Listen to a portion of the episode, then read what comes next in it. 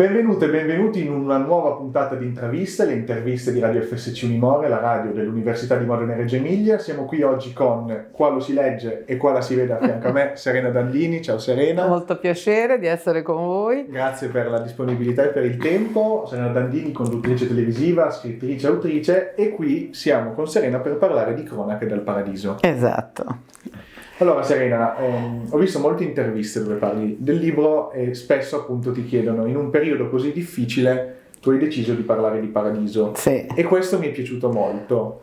Cioè mi è piaciuta la scelta di andare a cercare di costruire un, un attimo di tranquillità sì. su carta stampata. Come mai? Eh, no, no, hai ragionissimo, proprio in un periodo dove finito il Covid sembrava che dovessimo stare meglio, la guerra, la crisi energetica, la crisi ambientale che c'è sempre, ma ce la dimentichiamo, insomma, un periodo veramente eh, faticoso, le differenze economiche nel mondo abissali, tutte queste cose che naturalmente sono, si rifrangono sul nostro quotidiano sia in maniera diretta ma anche indiretta psicologicamente perché io penso sia molto difficile essere felici coltivando solo il nostro orticello. E quindi ho pensato mai come in questo momento credo c'è la necessità di rialzare lo sguardo in un gesto anche se vuoi appunto un po' eh, azzardato e cercare um, storie eh, di persone che hanno cercato in momenti diversi della storia, famose o totalmente sconosciute, che hanno cercato il paradiso in terra,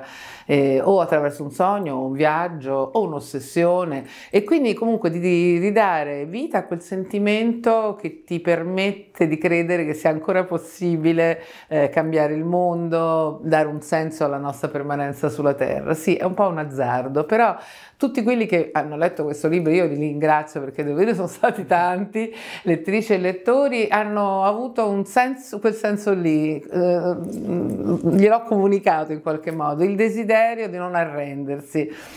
E io sono, sono d'accordo mh, con, con, quello che dici tu, appunto, tu dici che qui racconti un po' il paradiso attraverso eh, varie eh, sfumature, vari personaggi, sia famosi che no. Mi piace molto l'intreccio che tu fai con la tua storia personale e con vari personaggi appunto storici. E quest'idea del giardino, quest'idea della pianta, è vero, tutti noi riconduciamo più o meno l'idea di paradiso a qualcosa di simile, infatti il giardino dell'Eden.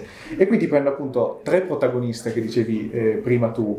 Prendo Sai, in tutte le culture sì, esatto. la parola paradiso giardino. e la parola giardino spesso sono la stessa parola, no? E questo vuol dire tanto. Dire tantissimo, esattamente. e infatti partiamo, io volevo chiederti velocemente di Eva, ehm, di, eh, di Jean Barret e anche di Cristina di Svezia, che mi è piaciuto perché l'ho utilizzato un po' per costruire ta- varie tappe di vita, cioè Eva il prendersi ehm, delle responsabilità, fare delle scelte, Eva ha dato il via all'azione umana, senza di lei eravamo lì, magari sì, tranquilli ma un po' annoiati. Sì, sicuramente tutta la vita nel paradiso terrestre. Sì. No, se non era per no, perché è la prima eroina della esatto, storia, esatto, esatto. che se no Adamo, insomma, eh, eh, questa grande colpa che, di cui le donne sono accusate da millenni, in realtà è stata la scintilla che che ha dato il via a tutto, quindi andrebbe riconosciuta, insomma, forse Adamo era un po' attaccato eh, lì, no, così. E poi Jean Barré, una donna straordinaria che a metà del Settecento non si accontenta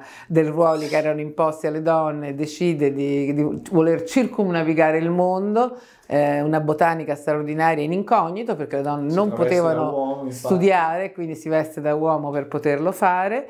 E Cristina di Svezia, una regina pazzesca che eh, decide di...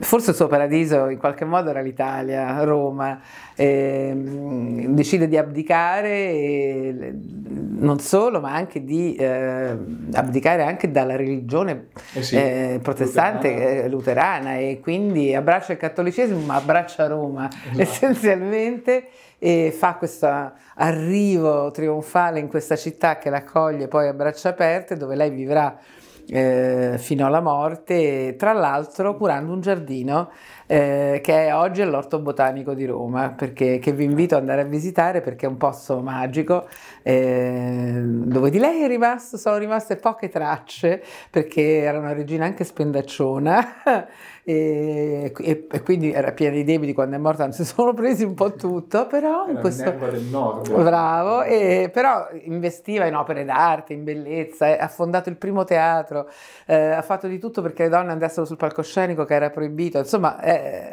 era veramente una donna illuminata. E, e quindi se passeggiate per l'orto botanico nella serra delle cactacee ci sono delle vasche di marmo grigio che erano nel suo bagno, un'unica vestigia rimasta. Del, che però è bello l'idea che delle cactacee siano della sua vasca da bagno, sì. Perché lei è sepolta in Vaticano, sono solo tre donne che sono sepolte in, a San Pietro, che è una cosa. Però secondo me è più bello pensarla con le cactacee nell'orto botanico.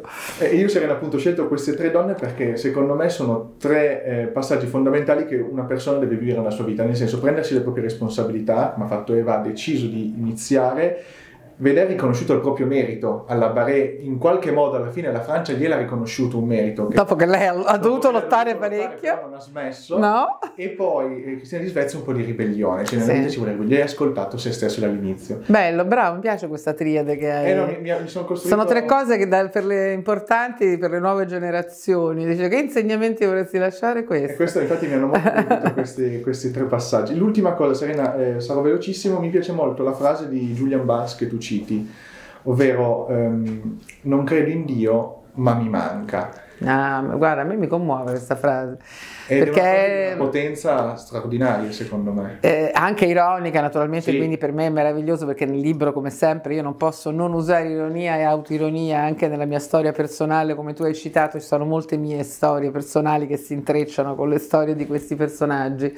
E, e anche per un laico o una laica indefessi, credo che questo senso, no? questa frase in qualche modo voglia anche dire che tutti noi abbiamo bisogno di spiritualità no? e comunque di credere ehm, in qualcosa che è più grande di noi e credo che la sintetizzi molto bene. È una frase bellissima. Serena Landini, grazie, grazie, grazie a voi. Un saluto eh, da Matteo K in interviste, la rubrica di interviste di Radio FSC Limore. Ciao dal Forum Monzani. Ciao!